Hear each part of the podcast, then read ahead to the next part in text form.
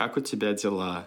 Хорошо, как у тебя? У меня прекрасно. Я вернулся из зала. Я думал, я буду как э, свежевыжатый сок из халвы, но что-то как-то нормально получается пока. Я видела, правда, ты в сторис был не очень рад тому, что ты пошел в зал. Нет, я был абсолютно счастлив, потому что зал — это джой, а джой — это фан. Вот я больше состою в клубе, в клубе противников ХСН, вот этот вот одышка не мое .ру и все такое.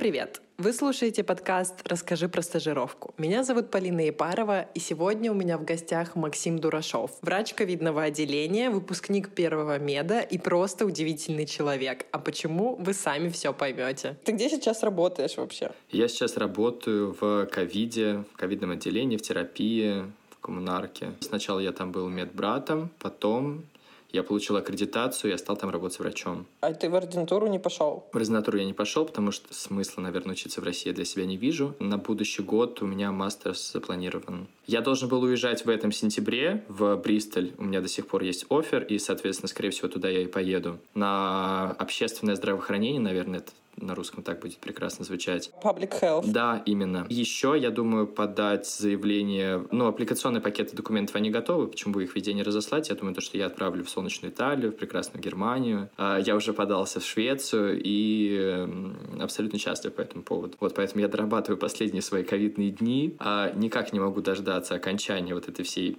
эпопеи. Мои изначальные мысли были о том, что я какое-то количество времени, условно год, поработаю в ковиде, посмотрю, хочу ли я заниматься вообще с пациентами, хочу ли я видеть на каждодневной основе людей, заниматься их проблемами, и потом уехать на мастерс. Э, в Европе мастерс либо год, либо два, в зависимости от страны, в зависимости от программы. Но в целом я выбрал те программы, которые позволяют выучиться за год. И, соответственно, разобраться, хочу ли я заниматься пациентами, или я хочу больше сосредоточиться на науке и быть больше вокруг коллег, я думаю, ты понимаешь, о чем я говорю, потому что ты работаешь с пациентами, а большинство пациентов очень интересные люди. Вот в английском языке есть слово interesting, и у него очень много коннотаций. Все-таки они очень интересные люди, очень выматывающие люди. И что ты решил в итоге? Хочешь ли ты быть среди этих interesting людей каждый день? Моя стратегия изначально дала абсолютный крах, потому что ну, я до сих пор в ковиде, и я до сих пор занимаюсь пациентами, и, в принципе, какое-то моральное удовлетворение происходит, но все-таки я еще хочу очень сильно отдохнуть, и я очень рассчитываю на то, что мастерс по сравнению с работой в ковиде будет каждодневным праздником, потому что там будут тебе читать лекции. Я так хочу лекции. В чем проблема была уехать сразу после выпуска? Или ты решил сам взять перерыв? Да, мне нужен был какой-то гапьер, плюс было какое-то рвение в начале помочь с ковидом, потому что мало кто понимал, как это все происходит, а насколько это серьезно, мало кто понимал, как это лечить. В принципе, достаточно откровенно, если говорить сейчас, мы не сильно понимаем, как это лечить. Сначала какое-то рвение, потом семейные обстоятельства, которые не позволили мне улететь сначала, и потом на следующий год тоже не произошло так. А финансовый вопрос, наверное, но он стоял на третьем месте по сравнению со всем тем, что происходило до этого. Когда ты уже, короче, можешь вот поехать? Я сначала думал о том, чтобы поехать на какой-то невообразимый отпуск, противостоять эмоциональному выгоранию, депрессиям и всем, чем только можно. Одна из моих коллег закончила ординатуру, получается, ровно в тот год, когда я выпустился. И с большим удовольствием она мне рассказала о том, что она поехала на программу «Врачи без границ». Я долго лелеял эту мысль о том, что, ну, в принципе, неплохо, но не ассоциировал с, ней. И вот в какой-то момент э, мысль о том, что она там была, то, что, в принципе, я тоже могу туда поехать, совпала, и я где-то до апреля я дорабатываю, и потом три месяца программы, если меня опять-таки возьмут, либо в Никарагуа, либо в Гватемале, вдали от мобильного интернета, от цивилизации, русского языка. Большинство коммуникаций должно происходить на испанском языке. Ты знаешь испанский?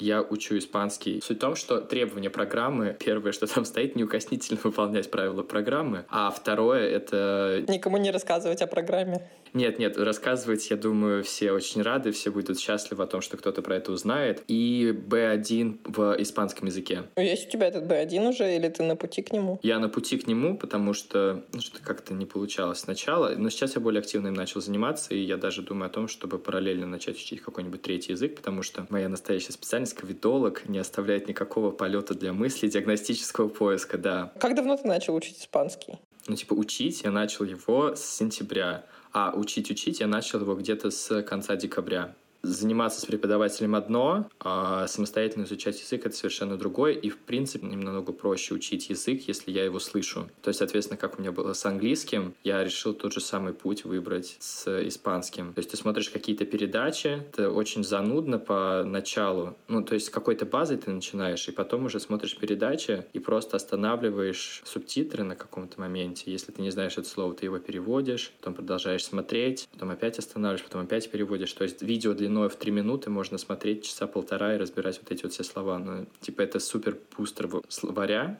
то, что ты слышишь, то, что ты видишь на экране, дублируется, то есть это грамматика чек. На аутентичность я еще не претендую. Но в целом прикольно, очень интересно, очень живой, очень эмоциональный язык. Хочется много жестикулировать, хочется много м- говорить. Но, кстати, в среде, мне кажется, еще такой произойдет скачок, когда ты уже будешь непосредственно на программе, потому что я вот сейчас заметила, я что здесь была до Нового года, съездила на Новый год домой, я думаю, все, у меня типа будет там минус 10 снова. Но я приехала, и наоборот, как будто бы еще лучше стало. То есть я заметила вот эту разницу, я такая, офигеть. Да, буст какой-то будет, но в определенный момент будет полное отрицание того, что ты хочешь говорить на этом языке. У меня такое было, когда я уезжал в Америку, когда я уезжал в Англию. Мне просто не хватало общения на русском языке. Просто хотелось ни о чем не думать и с кем-то обсудить, не знаю, чуть ли не песню Тани Булановой. И просто человека, который понял бы какие-то местные локальные шутки. И как ты с этим справлялся? Никак. Как это? Fake it until you make it. Вот как-то так. Коротко вот в целом про программу «Врачи без границ». Что это такое? Есть программа «Врачи без границ». Это программа от WHO, это программа от ООН. Да, она предлагает возможность стажировок в разных странах, где уровень медицины, где уровень подготовки медицинского персонала и, скорее всего, врачебного персонала. Поехать и посмотреть, как это устроено изнутри, помочь тем людям, которые нуждаются в помощи. Селекция кандидатов, которые уезжают на эти программы, намного выше. Поэтому я, например, не мог туда податься, потому что у меня не было ординатуры. Но есть другие возможности поехать, если, например, у тебя нет ординатуры, но у тебя есть оконченная, оконченный университет и сертификат аккредитации. Совершенно другая программа, которая тоже занимается этим же самым. И она дает возможности поехать либо в Никарагуа, либо в Гватемалу. Не знаю, почему выбор этих стран. Возможно, потому что там еще все более плачевно, или, может быть, ВОЗ ими не занимается. Это испаноговорящие страны, именно поэтому возможность того, что ты туда можешь поехать, сопряжена с тем, что ты знаешь испанский язык. И, соответственно, они предлагают программу от 3 до 12 месяцев. Я не хотел ехать туда на 12 месяцев, поэтому я выбрал самую короткую программу. И именно из-за того, что это короткая программа, большое количество желающих на нее поехать. Это, в принципе, интересно, посмотреть мир, потому что я пока еще не встречал человека, который бы сказал, что я хочу поехать в Никарагуа или в Гватемалу. Ну да, просто так ты туда не поедешь. А, соответственно, вот, я до сих пор жду от них ответа. Параллельно я учу язык. Э, ребята предоставляют возможность заниматься с их репетиторами. В принципе, все очень супер организовано. Когда я читал в начале регламент стажировки, там было написано о 15 килограммах э, гуманитарной помощи, которые ты должен будешь привезти с собой самостоятельно. Вопрос, а как это вообще осуществляется? Координационный центр ребят, которые организовывают эти стажировки, совершенно четко дали понять, вести нужно будет, скорее всего, таблетки, медикаменты или там расходные материалы, и они предоставляют это. Если у тебя есть какое-то желание, возможности, ты, разумеется, можешь сходить в аптеку или там, не знаю, сходить в супермаркет и привезти что-то из медикаментов самостоятельно, но, в принципе, если у тебя нет такой возможности, они это предоставляют. Просто с тебя нужно будет половина чемодана, места, чтобы это, ты смог это привезти. Потому что у меня сначала возникло желание привезти с собой три грелки по 5, кило, по 5 литров. Собственно, вот 15, 15 килограмм бы я и уложился в это. Как происходит процесс подачи документов? У ребят, в принципе, очень прозрачная схема на их сайте. То есть ты, ты можешь стать волонтером, ты можешь стать волонтером врач слэш фельдшер, или ты можешь заниматься онлайн удаленно, там они ищут и маркетологов, и SMM-менеджеров, и специалистов каких-то других инстаграмных специальностей, диплом аккредитация, и на этом, собственно, заканчивается начало процесса подачи, ты заполняешь форму, и дальше уже ребята начинают с тобой общаться непосредственно. Тут все супер просто. Никаких дополнительных рекомендационных писем, ничего не нужно. Ты уже дальше с ними начинаешь общаться, они дальше задают какие-то вопросы, вы решаете проблемы по мере их поступления глобально все будет упираться в то, э, насколько хорошо ты знаешь испанский язык и готов ли ты, в принципе, выучить язык, если ты его не знаешь до этого. Несмотря на то, что Испания прекрасная страна, и испанский язык тоже очень древний, супер интересный, все-таки это язык, и это определенное обязательство, которое ты на себя берешь. Если ты не готов его сделать, есть много других вариантов куда-то поехать, наверное, это просто будет не твой вариант. Эта стажировка, это вдали от крупных городов и вдали от э, мобильного интернета, они об этом ровно на берегу сообщают, этого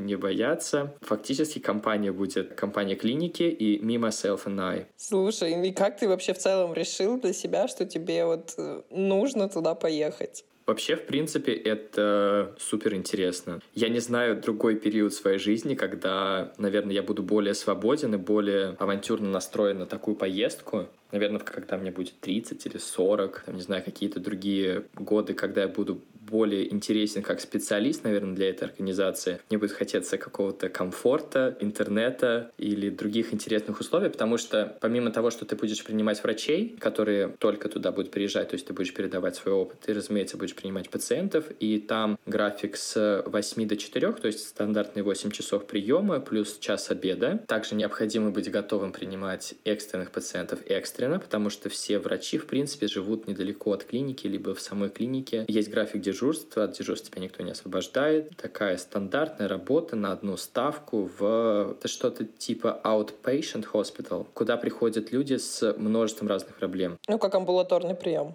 Нет, это чуть-чуть отличается от амбулаторного приема тем, что, как я это видел, если, например, в поликлинике человек приходит на прием, и если врач совершенно не знает, что он делает, он говорит, что, в принципе, вам нужен прием специалиста, или он может назначить какие-нибудь э, анализы крови, электрокардиограммы, рентгенографию и так далее. И, в принципе, принципе, закончить на этом прием, указав то, что ну, нужно до обследования. Там человек приходит с определенной целью, и тебе нужно помочь ему прямо здесь и прямо сейчас. То есть, если у тебя недостаточно компетенций, в принципе, поездка этого человека будет напрасной. Люди со всей страны туда приезжают, они платят какой-то какой-то фи Взнос. Взнос, да. Чтобы это не было бесплатно, и то, что они бы не принимали это как должное. Иначе считается, что будет меньше комплайентность к лечению, иначе будет считаться, что человек будет менее заинтересован в том, чтобы продолжать лечиться. То есть там абсолютно точно могут приехать и бабушки с гипертонией, и деду, дедушки с чем угодно, но также будет что-то интересное. Это в целом звучит на самом деле очень ответственно. Как ты вот понимаешь, что у тебя хватает компетенции и что ты в целом с этим справишься? Никак, наверное, дух авантюризма, потому что, не знаю, всегда существует вопрос, а справлюсь ли я. У меня тот же самый вопрос стоял тогда, когда я устраивался и доктором, не имея большого опыта работы и с пациентами, и в принципе у меня не было практически никакого опыта докторства в реальной медицине. Разумеется, это супер сложно. Я до сих пор помню то, что первые 2-3 недели я ходил, и я вообще ничего не понимал, что происходит. Благо были старшие коллеги, которые помогали, поддерживали, брали какую-то часть работы на себя. Я брал какую-то часть работы их на себя, но, скорее всего, это была письменная работа. Поэтому, я думаю, главное желание, а дальше всегда всегда можно будет либо спросить помощи у кого-то, не нужно этого стесняться, если ты четко понимаешь, что ты не можешь помочь этому человеку, лучше просто направить его к тому, кто сможет э, э, с этим помочь. Плюс э, из-за того, что это волонтерская организация, они привлекают различные организации на помощь им самим. Будет супер интересно поработать с теми лекарствами, про которые ну, мало кто слышал. То есть, если в России в обычном стационаре мы видим, ну, например, ту же самую гипертоническую болезнь или БС, что мы видим? У нас есть инолаприл, в различных дозировках. Но, скорее всего, это одна дозировка, и ты, если что, просто делишь таблетку на несколько частей, даже если там нет резки. Ну, просто так. Бисопролол, аторвостатин в лучшем случае. Там же будут более интересные лекарства. А, несмотря на то, что это будет госпиталь, 100% госпиталь, но все равно он в поле. Шаг влево, шаг вправо, и там либо Гватемала, либо Никарагуа э, во всей своей красе. Там будет достаточное количество диагностического оборудования. И из-за того, что у меня нет ординатуры, соответственно, у меня нет специальности как таковой. Там есть же еще стажировки для врачей-специалистов. Соответственно, можно будет что-то уточнить уже у узких специалистов, у докторов. Не страшно? Я даже не могу начать этот лист с э, того момента, что именно страшно. Страшно все. Ты же знаешь это видео, где Зоя Вихтельштейн разговаривает, говорит про Fabrics. И вот в какой-то момент своего видео она говорит, что модно все. И вот примерно то же самое. Страшно все. От перелета, от того, что это... Не хочу никого обидеть, но это не самые благополучные страны, это не самые чистые регионы. То есть нужно будет делать прививки. Я люблю комфорт мне нравится жить в квартире. Мне нравится пользоваться интернетом, мне нравится после рабочего дня прийти посмотреть сериал или фильм. Мне нравится развлечение крупного города, мне нравится все, чего там не будет. Но, наверное, три месяца — это не такой большой срок. Плюс есть, наверное, что-то там еще такое, ради чего это стоит сделать и что будет интересно и мне, и потом можно будет рассказать окружающим. Целый вызов себе. Наверное, это не вызов, это вполне себе нормально. Нет, это не вызов. Это не так уж нормально и обыденно ехать в Гватемалу работать там три месяца в поле. Ты первый человек, которого я знаю. Не сказала бы, чтобы это нормально. Возможно, меня очень сильно греет мысль, что мне еще ничего не подтвердили, и, в принципе, в любой момент можно отказаться. Подкаст еще будет существовать к тому моменту, как ты вернешься. Я тебя еще раз приглашу, потому что это реально дико интересно. Слушай, а какие там условия в целом? То есть тебе там предоставляют жилье, питание, питание, оплачивается ли это или нет? Это не оплачивается, это сто процентов. То есть за время пребывания там ты не зарабатываешь деньги, если, конечно, ты не занимаешься каким-то предоставлением других услуг там. Тебе предоставляется жилье, обеды, но взамен на это ты, соответственно, принимаешь пациентов. У тебя, в принципе, такой довольно плотный напряженный график, что в принципе в данном условии немножко успокаивает. То есть тебе будет чем заняться. Ты еще столько знаков вопроса стоит. Во-первых, в принципе, берут меня или не берут. Э, страна Никарагуа или Гватемала. Что там будет с ковидом, опять-таки, тоже супер необычно, учитывая тенденции последних э, лет в мире. Это невозможно предсказать. Какая это будет клиника, какое это будет э, поселение, деревня, я не знаю, точка на Google Maps. Поэтому слишком много неизвестных, чтобы можно было что-то еще такое добавить. Но в целом, в общем, как мне рассказывала коллега, у нее супер положительное впечатление от этой поездки, и она вернулась супер вдохновленная, супер воодушевленная. Но что греха таить, по-моему, это просто восхитительный поинт, чтобы добавить свое CV или резюме, в зависимости от того, ну, чем ты занимаешься.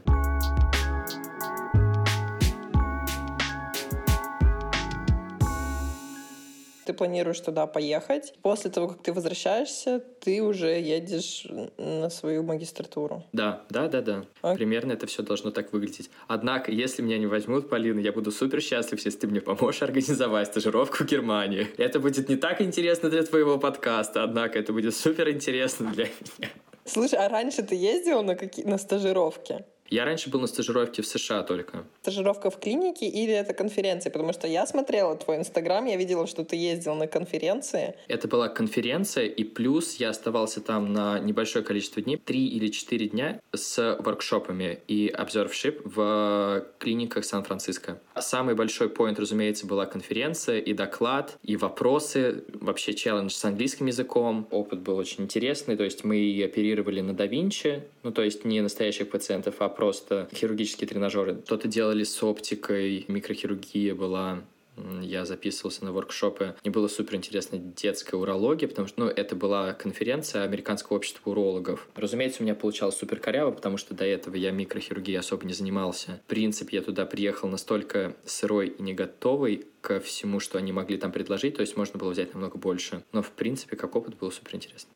Как ты туда попал? Мы делали исследования на протяжении двух лет. Отправили тезисы на конференцию. В принципе, мы каждый год отправляем тезисы на конференцию на Европейское общество урологов, на Европейское общество сексуальной медицины, на Американское общество урологов, ну и другие конференции, которые проходят. Самая необычная, наверное, была конференция э, Тихоокеанская, куда входила и Австралия, страны Океании, Новой Зеландии и так далее. Туда мы, разумеется, не полетели, хотя, наверное, очень хотелось бы. Вот, и когда встал вопрос о том, кто будет спикером на конференции, в группе тем лидом был не я, разумеется, был старший научный сотрудник нашего университета, Сеченского университета. Локомотивом английского языка в группе был я. И, соответственно, либо мне нужно было написать э, русскими буквами английский текст и разобрать это на, на 12 часах э, какого-то такого очного занятия, либо мне нужно было самому докладываться. Ребята супер долго сомневались, стоит ли меня отпускать, потому что тогда я был на четвертом курсе, и это достаточно было прикольное мероприятие. Это общество, куда слетаются практически специалисты, ведущие специалисты со всего мира, и отправить туда студента. Звезды сошлись на мой счет, кто-то заболел, кто-то не смог поехать, кому-то не дали визу. Я был готов преодолеть все это и болеть, болезни и визы, так я и полетел. Изначально заявлялись на постерную сессию, но сама работа оказалась интересной, и нам дали 10-минутную подиумную сессию. сколько времени я провел за заучиванием наизусть текста конференции, текста своего доклада. И, разумеется, когда я вышел на сцену, я все забыл. И как все-таки прошел твой доклад? Доклад, разумеется, прошел отвратительно. Ну, он прошел, разумеется, прекрасно, но так, если смотреть, он прошел отвратительно. Я боялся, я заикался, воздуха в груди не хватало, но это было что-то супер интересное. Мой самый главный факап, который произошел на конференции, я цитировал э, работу одного из членов председателей президиума, как это принято говорить, но я не знал, что он там сидит. И когда он взялся комментировать мой доклад, сказал, что невозможно приятно, что вы заметили нашу работу, а я спросил, а какую из? Зал оценил. Было супер страшно по поводу вопросов. А что у вас было за исследование? Занимались мы эректильной дисфункцией или эректильной функцией, и, соответственно, было очень интересно посмотреть, насколько э, стволовые клетки получены из жировой ткани. Сейчас же очень модно использовать PRP, и есть э, стромальная васкулярная фракция. Считается, что там тоже есть и факторы роста, вещества, которые будут стимулировать и модулировать восстановление э, эндотелия сосудов полового члена. В этом заключалось исследование. Нужно было пройти и этический комитет, и нарисовать какой какой-то таймлайн, как это будет выглядеть на дизайне исследования. Конкретно эта часть прошла без меня, я не участвовал в написании этического комитета, но потом я сполна догнал это в других исследованиях. Дизайн исследования тоже был без меня. То есть я пришел уже непосредственно в исследование. Мы забирали, получается, в операционной жировую ткань у пациентов. Дальше происходил процесс центрифугирования непосредственного получения стромальной васкулярной фракции. Вводилось все в половой член. Насколько я помню, мы вводили это в кавернозные тела и подкалывали еще, если были намеки на пирании, болезнь пирании. Соответственно, мы посчитали результаты. Получилось так, что эректильная функция улучшилась практически у всех э, участников. Минусы данного исследования были в маленькой выборке, и, разумеется, мы не могли найти большую выборку. Ну, то есть э, нужно понимать то, что тема щепетильная для очень многого количества пациентов. Э, мало кто соглашался даже когда мы предлагали. Те, кто соглашались, одним из правил исследования является то, что они в любой момент могут выйти из исследования, а грант, который был получен на исследование, разумеется, был не безграничный. И нам нужен был какой-то более-менее интересный follow-up период. Через месяц мы смотрели, через 3, через 6, через 12. По-моему, у нас получилось тогда не больше 12 пациентов, которые мы представляли. И это было клиническое исследование, но 2А, я думаю. 2Б мы так и не набрали, то есть большую выборку. Но, соответственно, мы сделали это исследование, мы отправили его на конференции, нам ответили. Дальше уже то, что происходило. А что ты посоветуешь студентам, которые также хотят ездить на конференции, подаваться за рубеж, но им кажется это дико сложным? Вот что ты посоветуешь? Главное, я думаю, начать, а дальше будет ясно. То есть, разумеется, когда кто-то придет, он не будет понимать, что происходит, он не будет понимать, как формулировать даже те же самые тезисы, потому что тезисы, тот, кто пишет тезисы, меня поймет, как уложиться в 120 слов, в 300 слов. Нужно начать. Когда я пришел, мне просто сказали тему и сказали, ну, в принципе, как ты видишь это, попробуй написать. Ну, я написал. Первую статью мы, наверное, редактировали месяцев 6, и мы так ее не опубликовали, хотя, в принципе, получилась супер достойная статья, она где-то у меня до сих пор в распечатанном виде лежит. Да, и, разумеется, не пользоваться бумажными носителями, потому что это будет что-то с чем-то. Я до сих пор не понимаю, как писали раньше кандидатские. Они же их действительно писали либо от руки, либо на печатной машинке. Слава богу, появился Word. Во-первых, будет появляться начитанность, то есть ты будешь видеть статья, это написано грамотно или нет. Потом будет появляться опыт, будет появляться структура в голове, которой ты будешь следовать. Нужен английский, потому что печататься в ринце и печататься в ваке, это, безусловно, очень интересно. Но если это достойное исследование, никто его в мире не увидит. Когда мы, например, отбираем статьи для доказательной базы или для проведения исследования, разумеется, мы не берем статьи, написанные на иностранном языке и только с тезисом, который есть на, на английском языке. То есть то, что происходит в ВАКе. Сама статья на русском языке, а тезисы могут быть на английском. Соответственно, она не входит в просто критерий удовлетворения твоего поиска. И, соответственно, если ты хочешь что-то принести хорошее в мир, и хочешь быть замеченным в мировой арене, английский. Поэтому, наверное, не бояться и английский.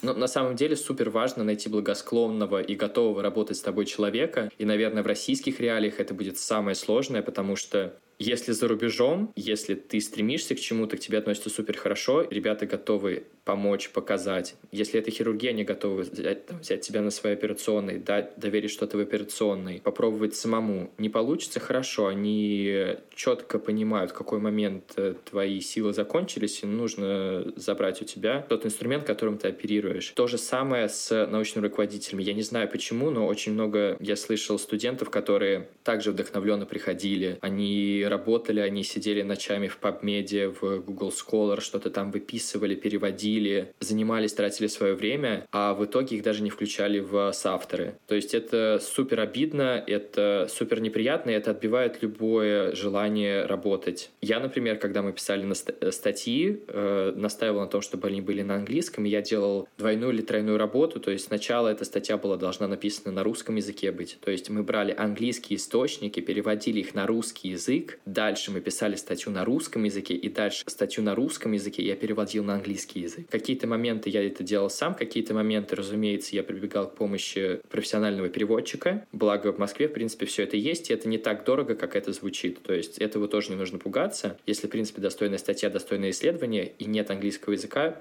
это не проблема. Докладываться это страшно, но это страшно первый раз. Это как, наверное, первый раз выйти на сцену или первый раз выйти на соревнования. Потом ты просто получаешь неимоверный кайф. А международная конференция — это, наверное, тот вариант. Вчера видел у тебя, по-моему, это были Reels, либо это было видео в Инстаграме, то, что стажировки — это супер круто. Конференция — это тоже супер, это такая квинтэссенция международного общения. Ты можешь встретиться с людьми, которые работают по всему миру, ну, или если это региональная конференция, то, наверное, по всей стране. Ты можешь обсудить с ними какие-то проблемы, вы можете договориться по поводу новых проектов. На конференции получилось так, что я познакомился с профессором по как раз сексуальной медицине и урологии. Потом мой научный руководитель подключился в это, они тоже попереписывались, и то есть есть результатом вот этого знакомства, результатом э, какого-то вот такого общения стало, что нам предоставили место в журнале, и то есть мы совершенно бесплатно публиковались. Но, разумеется, мы попотели перед этим, ужали статью, переделали ее под формат, выслушали всех рецидентов, которым было все, что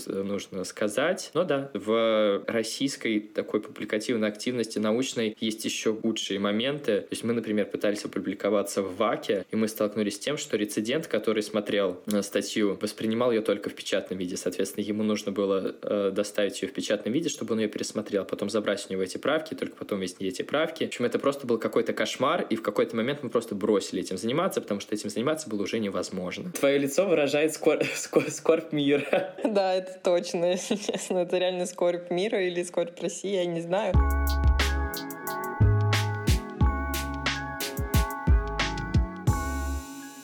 Слушай, я еще видела в твоем инстаграме, ты написал, я пролистала специально, готовилась все-таки. Не страшно. Чувствую себя сейчас Кэрри Брэдшоу из нового сериала, который вышел, вот этот Just Like That. Ты писал, что зарубежные конференции тебе нравятся больше, чем российские. Разумеется. Почему? В чем отличие конференций самих? Ну, в принципе, наверное, моя про западная настроенность и, разумеется, это больший опыт. Если говорить про российские конференции в целом, у нас там есть уважаемый президиум, к которому ты обращаешься, кланяешься. Есть эти уважаемые люди, которые там Авраамы Авраамовичи, какие-то там. Ты должен, не знаю, покланяться всем ноги, поцеловать перстень. Ну, то есть ты как на приеме у Папы Римского. Большой скептицизм по отношению к тебе коллег, ну, по крайней мере, это то, что я видел. Даже если ты докладываешь совершенно адекватные исследования, вопросы, которые адресуют к тебе, в какой-то момент может встать и ответить твой научный руководитель. В принципе, это современная практика, которая используется по всему миру, даже на конференциях за рубежом. Тот, кто, например, был тимлид, может встать в какой-то момент и ответить на вопрос, если понимаешь, что человек за подиумом или, например, человек рядом с постером не справляется с этим. Но в России это как-то искажено и неприятно, то есть тебе не относится совершенно серьезно. Несмотря на то, что я был студентом на конференции, например, в Сан-Франциско или на других конференциях, я носил бейдж студента, и никто ко мне не обращался как будто бы я был меньше. Я был таким же участником конференции, как и все остальные. Если я здесь, значит, я достоин этого. Если у меня есть доклад, значит, он совершенно адекватный. Я смогу ответить на какие-то вопросы. Разумеется, это был челлендж, и было бы намного лучше, и, наверное, работа была бы более успешной, если бы не я отвечал на эти вопросы, потому что в какие-то моменты я запинался, я забывал, где-то мне не хватало словарного запаса, где-то мне не хватало английского языка. Но в целом все супер благосклонно. Если у человека есть какая-то перспектива или желание переехать, то там как раз можно поговорить, коннектиться с кем-то, завести интересные знакомства, пообщаться, спросить, как это происходит, тот или иной процесс э, в другой стране, например, как э, вы оперируете, чем вы оперируете, потому что это тоже супер интересно. Мне как-то довелось быть в городском роддоме, где я, я увидел, что при кесарево сечении марлю закладывают за брюшину. То есть это давно доказано, давно есть очень много исследований, что это повышает э, вероятность развития в постоперационном периоде увеличения болей. То есть ну, брюшина — это очень чувствительный элемент. Если туда ты докладываешь что-то такое гигроскопическое, как марля, это ты в России видел? Или... Да-да-да-да-да. Это было в России, в городской больнице. Но не суть. Можно просто, например, обсудить это, что можно, чем это можно заменить, как это происходит у вас, какими инструментами вы пользуетесь. Потому что та оптика, которую я видел в США, эту оптику я не видел в России намного удобнее. На той же самой конференции был представлен абсолютно новый робот да Винчи. То есть, если раньше он был трехпортовый, там они предлагали посмотреть и попробовать и пооперировать на однопортовом. То есть, это супер удобно. Ты делаешь э, небольшой надрез в пупке, и все эти три функциональные руки, которые есть у да Винчи, они помещаются через это отверстие. Это, может быть, кажется чем-то супер незначимым, но если у пациента после операции остается шрам, который он может не заметить, соответственно, он будет меньше вспоминать про операцию, соответственно, про те тяготы, которые он ну, вынес, с которыми он справился. Но абсолютно понятно, что, что в России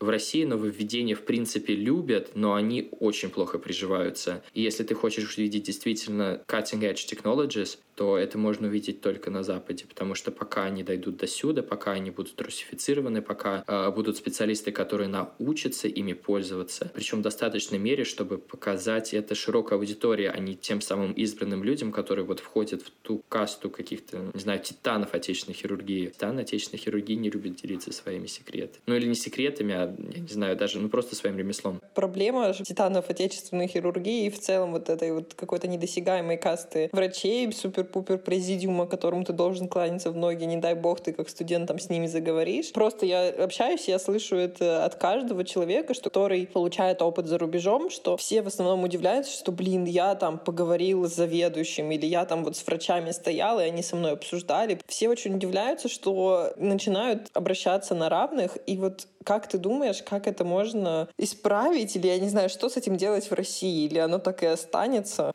Ну, возможно, новое поколение что-то привнесет в себе новое, но когда это произойдет, мне кажется, это вопрос из разряда риторического. Я просто вот сама для себя даже рассуждаю, я не понимаю, почему так сложилось. Почему так? Ну, то есть, например, мой предыдущий научный руководитель, как раз с которым мы сделали работу, с которой я поехал на конференцию. Я думаю, что у того поколения, которое шло и росло в медицинской среде до нас, сохранялась та же иерархичность, потому что они занимались людьми, которые родились в Советском Союзе, и после распада Советского Союза они все-таки не уехали оттуда года. Соответственно, они принесли вот эту вот строгую иерархичную систему и в современной больнице. И вот где я сейчас работаю, там тоже это есть, и там тоже это супер четко прослеживается. Есть время разбрасывать камни, есть время собирать камни. И если когда-то человек, находясь в той системе, ну, разбрасывал камни, он делал за кого-то ту работу, которую он не хотел делать, ну, даже те же самые карты написать, забирал из химчистки что-то еще, потому что, ну, такое тоже вполне может быть. Ну, в общем, был на побегушках. Рассчитывал на то, что в какой-то момент момент ему тоже это будет делать. И, например, вот этот конфликт и созрел у меня с моим предыдущим научным руководителем. То есть изначально я пришел в команду равных. В какой-то момент, помимо науки, которой я пришел туда заниматься, я делал какие-то презентации по поводу ее лекций или что-то такое, чем я абсолютно не хотел заниматься. Я мог приехать туда в выходные, я мог приехать туда в праздники, что, в принципе, абсолютно адекватно, если ты делаешь то, что ты делаешь. То есть мы могли задержаться после ее рабочего дня, обсуждая статью, там, до 10, до 11, было супер прикольно, потому что мы были все в работе, мы были все вовлечены. Это такой интересный момент написания, он супер творческий, потому что вы сидите втроем, как, знаешь, вот, эти, вот этот тотем с обезьянами, когда кто-то ничего не видит, кто-то ничего не слышит, кто-то ничего не говорит. И вот в таком-то момент ты становишься всем этим тотемом, потому что ты не можешь ни сказать, ни услышать, и не можешь ничего воспроизвести. В какой-то момент коллеги тоже доходят до этой кондиции, но вам нужно дописать статью, потому что, например, дедлайн будет в 11.59 этого дня. И это супер интересно, когда вы сидите и такой, типа, нужно вот это слово, или нужно вот это слово, вот нужно переделать этот абзац, или можно, например, убрать вот это предложение, и мы уместимся в лимит по словам. И это супер круто, это супер интересно, но когда вот это вот начинает э, замещаться, ну, типа, вы поделаете, я потом себе просто поставлю на первое место. Это, это просто некрасиво. И плюс э, проблема российских всех статей в том, что это иерархично сохраняется и там. Я, например, сейчас работаю с лондонскими университетами. Если я пишу статью, я даже не оговариваю том, кто будет стоять там на первом месте. Если пишу ее я, авторство, ну, в принципе, первая строчка в авторстве, она моя. Я думаю, сложно представить себе российский научный журнал, где первым будет стоять студент или ординатор, или, не знаю, человек без приставки DMN или KMN или без приставки академик ран. В России первым всегда идет, если это какой-то НИИ, директор института, даже если он вообще не притрагивался в статье. Потом идет заведующее отделение, потом идет тот научный сотрудник, который это делал. И в конце, где-то там, не знаю, на 12, 16, 38 месте идет э, студент, который написал эту статью. Не говорю за всех, но вот это встречалось у меня всегда, ни разу, даже те статьи, которые я написал от корки до корки, я не был первым автором. Да, это, конечно, не особо воодушевляет, но я надеюсь, что, не знаю, что когда-то это круг остановится. Это супер мотивирует работать с э, университетами на Западе, например. Хотя, кстати, в учебе в России есть свои плюсы непосредственные, начиная с того, что, например, у нас нет задолженности за учебу. И это, по-моему, большой плюс э, в тех странах, где образование платное. Да, но в Германии, например, образование бесплатное. Ну, то есть ты либо поступаешь в государственный вуз, и ты учишься бесплатно, либо, ну, то есть там нет бюджетной формы. К сожалению, я с Германией не супер сильно знаком, но, например, резиденты в США, они выплачивают очень много и очень долго свой, свою задолженность по кредитам за учебу. И та же самая практика есть в Великобритании. То есть мои друзья, они выходят из университетов, им необходимо будет выплачивать еще какое-то определенное количество времени. Ну да, есть такое.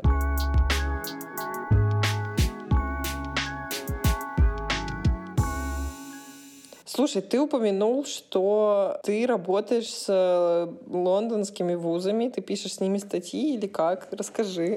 Мы делаем либо статьи, либо исследования. Мы уже написали статью по совершенно нетипичная для меня тема по лор-заболеваниям, по, педиатрическому, по педиатрическим лор-болезням. Но я там выступал больше как человек, который знает, как писать статьи, а приглашенными экспертами уже были другие коллеги, которые просто давали свою экспертную оценку по поводу того, как мы это будем делать и как это будет обстоять. Соответственно, ну, получилась довольно неплохая статья, которая сейчас находится как раз в обработке, я очень сильно надеюсь, что до конца этого года она выйдет в каком-то более-менее приличном журнале. Помимо этого, мы делали проект по ковиду. Нельзя не отдать должное правительству Российской Федерации, наверное, правительству Москвы за четкость и очень классную организацию помощи больным с ковидом и открытость статистических источников для исследований. Соответственно, мы сделали проект по ковиду. Это был проект, объединяющий э, несколько стран. То есть мы работали и с Канадой, и с США, и с Германией, и с Австрией. По-моему, там еще была Франция и Италия. Ну и, разумеется, Россия. Мультидисциплинарная команда, где были и статистики, и вот эти вот огромные созвоны в полночь или там в 4 часа утра, потому что кто-то не мог по местному времени, кто-то не мог по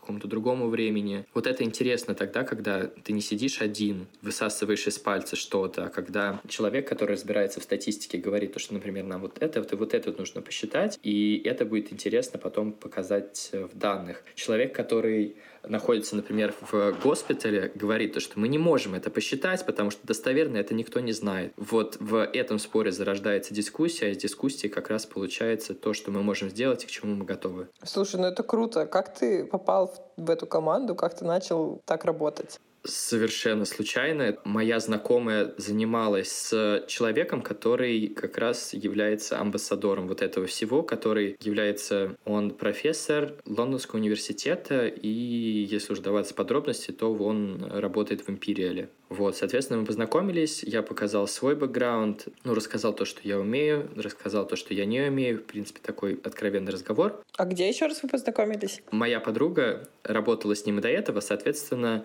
само знакомство произошло в кафе. То есть мы сидели за, бока... за чашкой чая, обсудили проект, и, соответственно, я, по-моему, на... через неделю мы уже начали что-то готовить интересное. Результат удачного нетворкинга. Да, да, да. Потому что нетворкинг — это вот почему так важно ездить на конференции и знакомиться там с людьми. Вот почему так важно писать статьи и чтобы тебя цитировали. Соответственно, вот почему так важно ездить на стажировки, чтобы ты знал, чтобы ты умел. И нетворкинг — это супер большая часть э, жизни, мне кажется, современного врача или научного сотрудника, или, например, врача, который ведет и научную деятельность, и практикует э, медицину. Прекрасный пример. Именно зачем нужен нетворкинг, потому что, знаешь, это везде все говорят, там, типа, да-да-да, нужно ездить, нужно ездить, а вот ощутить это зачем, это на самом деле очень здорово. И сколько ты статей уже так написал, то есть в этой команде именно? Мы написали около трех-четырех, и плюс э, я сейчас начну работать над еще одной. Это, конечно, с одной стороны звучит тоже очень сложно, потому что, а, с одной стороны, мне кажется, когда это слушаешь, ты думаешь, блин, это так круто, а потом, когда ты начинаешь это углубляться, объяснять, кажется, что это для вот какой-то, знаешь, тоже, опять же, недосягаемости, потому что мне кажется, еще одна из проблем, вот очень много людей не верят, что они тоже могут это делать. Было ли вот у тебя такая же проблема, когда ты начинал, или ты в целом сразу понимал, что, типа, ну нет, это фигня, я могу. Конкретно прийти и начать что-то делать, я пришел и начал что-то делать. Я как-то миновал период того, что я не могу этим заниматься. Я очень хотел начать, и я начал. А потом, разумеется, у тебя какие-то моменты возникают, не знаю, там, синдромы самозванца. Делаю ли я то, что я делаю? и насколько это достойно. Но в такие моменты всегда можно обратиться к кому-то, чтобы посмотрели тебя на адекватность. Как ты пишешь, что ты пишешь, соответствует ли это каким-то критериям написания статей, написания обзоров, написания метаанализов. Плюс э, я очень мало знаю людей, которые в одиночку писали статьи, то есть не командой. Когда ты с кем-то вдвоем, втроем, вчетвером, это намного проще. Опять-таки к вопросу о нетворкинге. Плюс еще, я думаю, абсолютно точно есть какие-то курсы по написанию статей. Абсолютно точно есть европейские, американские гайдлайны, как они должны писаться. Но, разумеется, они написаны очень сухим языком. Если ты обладаешь каким-то базовым пониманием основных терминов, то, в принципе, в них можно разобраться. Они достаточно такие user-friendly. Ничего не заменит опыт просто того, что ты возьмешь и начнешь писать. И вот тогда человек точно разберется. Первую статью ты будешь писать три месяца, четыре месяца или там, не знаю, два года. Наука — это тот вариант, где вопрос времени очень растянут. То есть написать статью за два года — это нормально. Написать статью за два месяца — это тоже нормально. Но это опять-таки сколько времени ты готов на это затрачивать. Есть какие-то time-sensitive топики, например, вот ковид. Все, что мы сейчас видим в науке имеет э, ну, свой определенный в кавычках срок годности. Условно говоря, то, что вышло больше трех или четырех месяцев назад, можно считать, что это немножко outdated. Ковид немножко взбудоражил всю общественность и всю, все мировое сообщество, и статьи и исследования начали уходить э, с большей скоростью. Это безумно, на самом деле, интересно. Спасибо тебе за всю информацию, которой ты поделился. Я, если честно, даже сама не ожидала, в какие темы мы тоже уйдем. Это стоит того, чтобы послушать. Удачи тебе с твоим планом поехать по программе «Врачи без границ», поступить и уже отправиться наконец-то на мастерс. Спасибо огромное. Разобраться, хочешь ли ты все-таки лечить пациентов ежедневно или заниматься наукой full time. Спасибо большое. Это тоже большое удовольствие, большая привилегия. Спасибо огромное. Можешь доставать э, телефон из носка. Он уже там вспотел, наверное.